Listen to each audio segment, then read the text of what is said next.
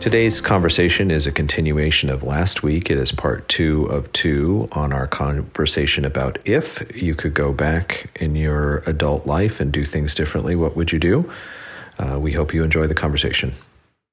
I also, if I, I mean, I, I went through a kind of similar thing. I had a, a teacher when I was in grade school, like throw me across the room.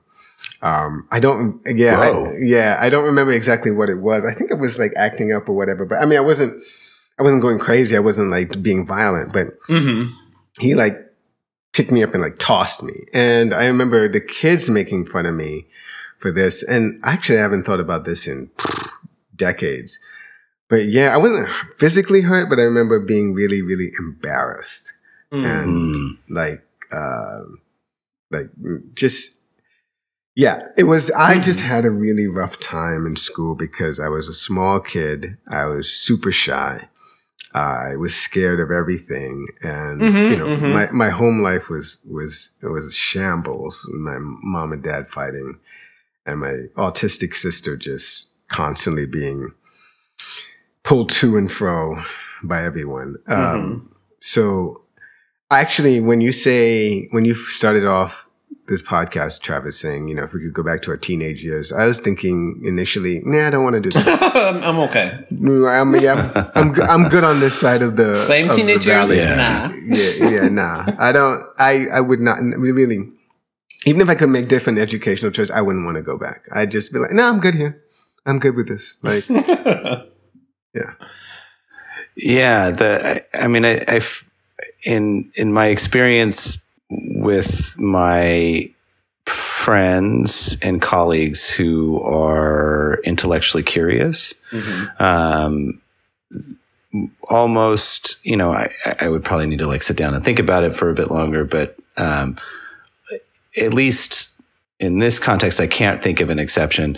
Um, they, they all had pretty uh, shitty formative adolescent and childhood years. Mm-hmm. I don't necessarily mean, I, some of them had, you know, uh, great parents. I know, Seth, you did not, um, uh, or at least on you know, your dad, and less true of your mom. But, mm-hmm. um, mm-hmm. It, you know, there's something about being an outcast mm-hmm. um, mm-hmm. when you're young, when mm-hmm. you're uh, early teens and your teenage years mm-hmm. um, that makes you, that often makes people more reflective mm-hmm. uh, and often makes people, uh, you know, do a double take for th- the mm. things that they see around them. Mm-hmm. Um, and yeah, so you, while you would, while you wouldn't want to go back and repeat that part of your life, mm. you know, that part of your life also gave you some gifts and some, some abilities to see things that, you know, you otherwise wouldn't have been able to see. That's um, right. That's right. Like I can see the, um, the mediocrity of Sarah Lewis's scholarship, right, right, right, right. which which right. No, which I don't, I just don't think, I just don't not see Black people saying out loud. Right.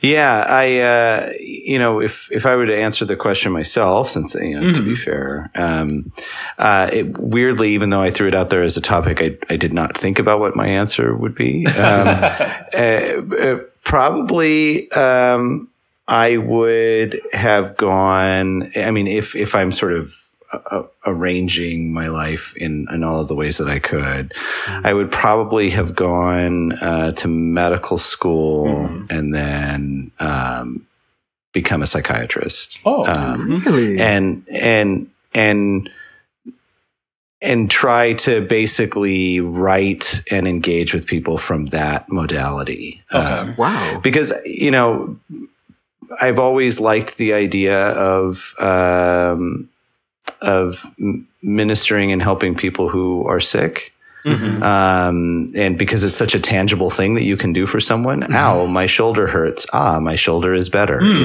know, I mean, these are you know things, very concrete things that are measurable and um, you know change someone's day for the better. And I mean, of course, you can't always do that, and there's lots of uh, you know. weight that comes with that and a lot of difficulty that comes with that when you can't help someone. Mm-hmm. Um, but in particular, in this con, you know, sort of in, in, in the sense of like helping people and sort of, you know, trying to engage from that point of view. I mean, the country itself is sick. Exactly. Right. I mean, we're just, we're just, we're, we're sick. I mean, we're, we're the psychologically, culturally, mm-hmm. um, we, we don't really have a robust mental apparatus to help us deal with our history, our present, and certainly not our future. um, and, And, you know, I, I'm not saying that, you know, in psychiatry, you deal with the individual. I'm not saying the analog of that is perfect, you know, mm-hmm. dealing with the individuals, not dealing with the country. I get that. For sure. Um, uh, but I still think there would be some pretty useful tools in that toolbox of having, of having dealt with uh, people with that, having had that kind of career. Um, I would imagine uh, could give you certain kinds of insights into, into our current situation. No, that's really surprising, but not, right? Like that's kind of, that is consistent with the Travis I know, but, um, the, yeah, the analogy actually does hold up because in some ways, and, and you know, we've talked about this a lot. In some ways, the, the, um, the podcast, this podcast is about trying to heal a sick nation, right? I mean, this is, this, this is, this is the medicine. Right, that this this kind of conversation seeks to be the medicine, um, so that makes sense to me. Um, I want to ask Stephen something. Stephen, it, the way you've described what you'd want to do and be with your life, if you could do some of it over, makes mm-hmm. it sound makes you sound to me like essentially what you are already, uh, which is a kind of Renaissance man. Like, um, oh, yeah, oh, go like, ahead. No. No, no, not that. Because it sounds like you want to do and be all the sort of, you want to sort of fulfill all the possibilities intellectually, physically, emotionally, that that I associate with that kind of model of the, mm. you know, the sort of Goethe model, like mm-hmm. scientist, philosopher, draftsman, um, arch, you know, maybe he did archery, I don't know. But, you know, that kind of thing, like you, the gunsmith, um, like you, you, that was probably, that was probably after Goethe's time, actually. Um, uh, but you know what I mean? Like it sounds mm. to me like that, like the person who is not, not, not just like, not, I, I don't, I don't know of a better term for this. So, thank you for that. So, Travis, hold on to this question I have for you, which is, is there anything else you get out of being uh, an outcast other than a second sight or insight into something? I'm, this is a serious question for you. And Ask, asking for a friend. I'm not asking for friends. I don't have any. I, I, like, I want to say that in a crowd of people. I'm not asking for a friend. I don't have any. Go ahead. You know. Um, so... So kind of like what you just said, um, I think, Seth, about this idea of the overuse of the term trauma. Was that it? Mm-hmm. Was that the word? Mm-hmm. Yeah. Um, mm-hmm. So I, I the, the Renaissance man or the someone, I just want to, to one, hug hug the aborted Stevens that mm. I aborted because sometimes they, they were just, you know, I still had, I still see myself as having had, had some control over what I did, which is, you mm. know, a bit romantic, I guess. But the other thing is, I'm a, I don't believe in, in any religion. I think this is it. I mm. think this is it. And then darkness or whatever else. But so my thing is mm-hmm. wanting to enjoy life, mm. to feel the ache mm. in my body after a run, you know, after a competition, or be really like into something so much that almost everything else falls away, and that my, I have this tunnel vision mm. about the music that I wanted to produce or be a part of an orchestra, right? That, mm-hmm. Those are that those are the kind of romantic visions I have of um, that moment. So I mm. think titles like Genius and Renaissance Man and other things are distractions and don't mm. give you, and they don't do any. It's almost like what I think Toni Morrison said it, and some other writers that I love said this, something to this effect, which is, the Nobel Prize didn't do anything for her writing. Hmm. Or like the accolades and all this other stuff. You still mm-hmm. have to sit with the work, you mm-hmm. know, mm-hmm. and she might have just been pushing against her own, you know, I am Toni Morrison, you know, or whomever, you mm-hmm. know, uh, you know, yes, I walk in a room and all bow before me, but it doesn't do anything for good work, to the work. You know, and necessary yeah. work. And so yeah, yeah, that's why I push back on, on titles like that, because branding, we live in the type, you know, in a moment of everyone's branding and everybody's three thousand things can only barely walk down the street. You know, I'm like, what do you do yeah, well? Yeah, yeah. You know, and what do you, mm-hmm. where's your investment in, in the moment where you actually are not online promoting the thing that you think you should be promoting, but you really should be spending time with this thing, mm-hmm. you know? So mm-hmm. that's where I'm at with that idea, but also with the aborted Stevens. Mm, mm, mm. And now, Travis, um, that question. What else does? Yeah, yeah, uh, yeah, yeah, yeah. I'm happy to respond. Uh, I, I don't. You know, I'm, maybe if you gave me some time to think about oh, it, cool. I mm-hmm. would have a different answer. But I don't think so. Um, I think being an outcast is painful for, for a pro-social primate. I mean, we're we're socialized. Sure. We're fully socialized monkeys. Mm-hmm. We can't even be who we are without others right. around us. Uh, I mean, sure. just sit in your shit and play with yourself if you yeah. are not socialized properly. So, so no, I don't think there's a lot of mm-hmm. of extra like boot, sort of gifts that come with being an outcast. I really mm-hmm. don't. I think, I think it just hurts a lot. Um, mm. And I think you're lucky if what you get from that experience is insight and empathy. Because a lot of people don't get that either. Right. Uh, right. A lot of people just, you know, just get the pain part. Mm-hmm. And um, some people just shut and, down. Some yeah, people just yeah. go oh, and just yeah, collapse in on themselves and, that's it. And that's it. Yeah, yeah. I've been thinking yeah, about it. it. And when you said that earlier, my brain has always wanted to ask that question of somebody. Like, what else is there? Not in a sort of snarky way, but in a way like, I just don't know. What else is there? I mean, you're mm-hmm. able to have some insight if you're fortunate, like you said, or some compassion or empathy. But what else does it offer or could offer, you know?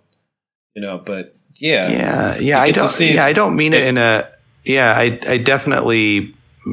I definitely did not mean it in a glib way. Oh, I didn't take that at all. I definitely did, don't. I definitely definitely don't mean it in a sense of um, like there's always some gift with tragedy or pain.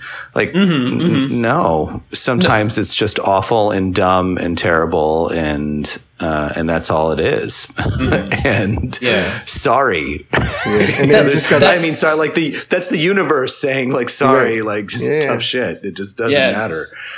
And so, have you guys seen the film uh, uh, Melancholia? Lars Von Trier. Yes. yes. Yeah. Yeah. Yeah. yeah. So. I went with, to the theater with three people. Two of us left laughing and one of us left. This was terrible. This was a terrible idea. And I'm just like, I love the way that the two women in the film, I forget the uh, Kirsten Dunst, Kirsten Dunst and the other woman, her sister, mm-hmm. how they were both responding to it. And, you know, Lars Von Trier is pretty dark, you know, and he's a depressive type. yeah, pretty. You know, and, and definitely just really, um, like, I think, um, uh, what do you call it? Uh, S and M M- misanthropic. He's yeah, misanthropic. Yeah, but mm. what I loved about the film was that her special insight didn't afford her anything. yeah, it didn't. Yeah, and that she kept limping toward something called normality. I'm going to get married, and and I remember watching the film and going, "Oh yeah." That's how I kind of expect people to act. Instead of smiling, I, I just joined a group on Facebook called Dead Behind the Eyes. And it's just a bunch of photographs of people who are smiling, but there's nothing there. You know, Tom Cruise oh, shows up a couple of times. But it's so much fun. I was thinking, yeah. Kirsten Dunst did such a good job of moving, or that character moving at, like, I love the, um, uh, what was it? It's called the thing that preceded the movie, and it was um the oh you mean the trailer it was not the trailer it was the um like a, a prologue it was the prologue but there's a great name for it it was uh, it'll come to me I think hopefully okay. but it, it basically just laid out the film it she's mm-hmm. walking in her wedding dress and everything's incredibly slow. There's a Wagner soundtrack that's blaring and you mm. you know you're watching what you're going to see. Right. So, but pe- mm. still people were really depressed by that film and upset by it. And I just felt like, no, for all the problems that Lars Von Trier can have, he's got it on that in that film. I think he captured something really profound about mm. existentialism, but also about limping towards some sort of sim- semblance of um, normality for people to feel like you're part of something. She just kept falling out of it, falling out of it, couldn't bathe herself. And I was like, oh, yeah, yeah, I see that. I'd recommend that film. so, so I want I want to say to uh, listeners that I, when you initially said Melancholia, I was like, oh yeah, yeah, yeah, I've seen it. I, I haven't. I just looked at the trailer on my phone, uh-huh. and that's. I think I I think I stopped watching Lars Von Trier after the one with um with um the blonde Australian actress who's um. Oh, we're oh, talking about Nicole Kidman, Dog Boy, uh, Dog, yes. Dog City or something, Dog something. Dogville, Dogville, yeah. I think okay. I, I saw Breaking the Waves. I saw something else. I think I did see Antichrist actually, which came after Dogville. Ooh, but did not want to um, see that. I did yeah. see that too. Yeah, yeah, yeah, yeah. I saw that, um, and mm-hmm. and I, I just I got to the point where I was just feeling brutalized by Lars von Trier, so I just I stopped it. Yeah. I, I haven't seen Melancholia, so. Uh, so I didn't. I have to confess. Uh, I did see Melancholia um, mm-hmm. and a couple of. Um, I didn't really like it um, for you know for the reason that I, I to me with someone with with those gifts, I feel like that response is low hanging fruit. Mm. Um, I I feel like you know in. And, and this is clearly my bias, undoubtedly, but I feel mm-hmm. like that aspect of being a finite monkey, you know, and and being aware of, of our mortality and uh, being aware of the uh, very likely pointlessness of all of it, um, to to make art that indulges in that is. is the lowest rung mm. uh, on that ladder, on that ladder of insight, climbing t- towards some kind of insight, mm. because that's simply not what it all is. There's mm. there there is more than that in our experience of being embodied for someone that is able to produce art like that, mm. to get budgets to make movies mm. like that mm. in front of multi-million dollar production houses mm-hmm. with supply chains. And for that person, no, that is not what life all is. True. That might be what life is for people who won't can't even smell a movie house mm. or can't even like, mm. you know, function in the proximity of a movie theater mm-hmm. to get in and see the movie. Like I'm, I am very, um, I am very sympathetic to that argument, um, mm-hmm. but I just don't buy that for someone like Lars von Trier or or anyone else that has those kinds mm. of um, resources and gifts. Mm. Well, it feels like Lars von Trier is just he's caught in that. Again, I'm going to use this term, kind of traumatic loop, in that he keeps reliving the thing rather than seek to get away, find a way out from it. Mm. Um, it's just, he, it, I mean, from movie to movie is what I'm saying, Steve. Uh-huh. I mean, you're looking, you're looking kind of um, querulous. Um, um, and I think I'm still I on think, Travis' response and like picking up on yours, so I'm a little respons- okay. responding to his and going, hmm, okay, okay, cool, cool. It's like uh, I actually really don't like the former response. That's really good. no, no, no, not, not not like it. I've always had space for this idea of one having responsibility, mm. one one has certain kinds of platforms. Mm. But you put me in the mind of, and I'm sorry I interrupted you, Travis. Uh, no, no, no, go ahead, go ahead. This idea, no, like fine. Andrei Tarkovsky and the kind of film they, films that he makes, I've heard similar mm. um, things like thrown at him, and I just feel like mm. his films. Along with other people who've had to fight for their vision, like I feel like we're better for their work uh, overall, and I feel like I don't, I don't go to the film to be entertained. Mm-hmm. Like I go or for a sense of responsibility. It's almost like when I, I, I tried to, I was like, was Travis is saying this. When was the last time I read a book? And I felt like, oh fuck, what is this? You know. But even then, I felt like it was useful. Because I was like, oh, I wouldn't want to write a book like this because I feel like there's, or it's a well-written book, but it just has this sort of, you know, I'm like, no, that's useful too. All of it is mm. for me. So, mm. so that's all. Yeah. yeah. I was just thinking about yeah. that. Yeah.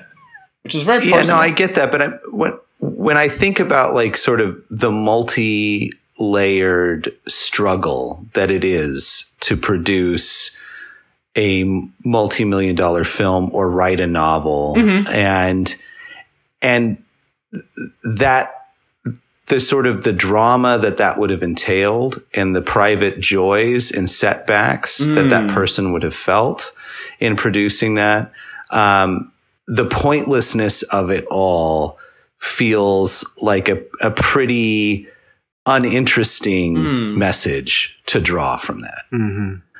Oh, wow. Mm, from that process, like, yeah. Yeah, I feel like what you're saying is it, it's not my taste. No, no, not at all. I think, for example, I, I that's, it, well, if you mean that's not my taste when it comes to something like... Like there are other ways a, to read it, a, I think, than the way that you read movie. It. Mm-hmm. E- Um, no, well, I, I am your your take on, you know, the character and sort of like kind of the the, the repetition of her not quite to, not quite being able to get her life together in the face of, you know, this, you know, this great calamity. Um, it, that's interesting to me. It's been a decade since I've seen the movie. I don't know. It's been a very long time since I've seen the film. Yeah. So maybe not quite a decade, but but a long time. Um, it's because I saw it uh, when it came out. Mm-hmm. Um, so, you know, I, I'm very open to that. I'd happily go if you would, you know, sort of made a recommendation. I'd go see it again or whatever. Mm-hmm. That was my impression of the film at the time. And mm-hmm. that is my impression of uh, uh, Von Trier in other films as well. Mm-hmm. Um, it, so... It's not just that it's not my taste. Mm-hmm. Um, there, I I would like to think that there are things that I can appreciate that are not necessarily my aesthetic taste. Okay. Um, uh, and that message certainly works for me in other contexts. Mm-hmm. So, you know, T S. Eliot's The Waste Land, for example, mm-hmm. uh, hmm. you know, or The Hollow Men is probably an even a better example of that. The poem The Hollow Men is something that, okay. you know, I read obsessively in my early twenties uh-huh. over and over and over again. Mm. Um, you know, we are the hollow men, we are the stuffed men, headpiece, head, headpiece filled with straw. Like it doesn't get, it doesn't get less uplifting than that. other, uh, other read, than the aesthetics. Have you read Sylvia Plath? Of the poem. Well, sure. Right, right, right, right, right. Where's the um, yes. So, uh, yeah, anyway, it's just, uh, mm-hmm. but, but I do, um, you are, you you absolutely encapsulated my argument correctly, which is that I feel like you have a, if you have that kind of platform, mm-hmm. there's a responsibility to see beyond your own misery. For sure. Uh, because sure. everyone else is super familiar with their own. For sure. D- mm. There's, there's one thing I would like to have experienced more of in my life. Um, now that I've stopped fencing, there was a time when I was studying... Uh, in my mid-twenties, um, when I was going to the McBurney Y M C A, which used uh-huh. to be at the corner of twenty-third Street and seventh Avenue. That's uh, I used to study with this old Polish guy named Richard Gretkowski. Uh, and I remember really being entranced with the sort of elegance of fencing and all these sort of accoutrements, the, the mask, the breeches, the the white jacket, mm-hmm. the the underarm plastron, The, and of course, the, the foils themselves, it, Italian, the French mm-hmm. grip. There was a moment when I was fencing later on when I got to Southern California. I was on the team at U C Irvine when I went to a tournament. And I, I hated tournaments. I hated because I always, I was always too nervous and uncoordinated at co- tournaments. I did pretty, got to the point where I was, I was a pretty good fencer in practice, but in tournaments, it just, most of the time, I just, just fell apart. Mm. But I was at this tournament, I was fencing this young kid, and I remember seeing him in practice with his coach right before. Like he was mm-hmm. just doing some warm-up stuff with his coach, and he looked so good. He looked so coordinated and, and sort of, um, just, uh. he had, he, he handled his foil with real fine control. And I was a little bit intimidated. So I got up on the on the strip and we started fencing. And I just saw it. And it was a, it's, it's mm. one of the very, very, very few moments in my life. And I'm, I can't really think of another one right now off the top of my head where time slowed down. Where ah. I was in the middle of an action and I was stretching, I was making an attack. So make, making an attack in foil is basically just Um, pointing the fall at your opponent and straightening your arm. So it's this, it's this thing that I'm doing right now.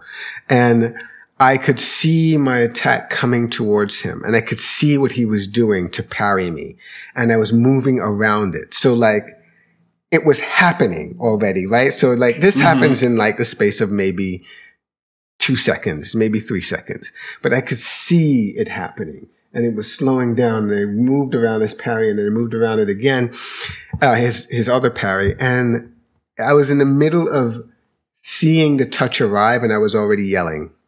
I was already like, ha. And it, mm. and I, and I did it. And I just, I don't know that I've ever gotten back to that space, that mm. kind of flow state mm. space. Mm. It's really mm-hmm. beautiful. It's just fucking amazing.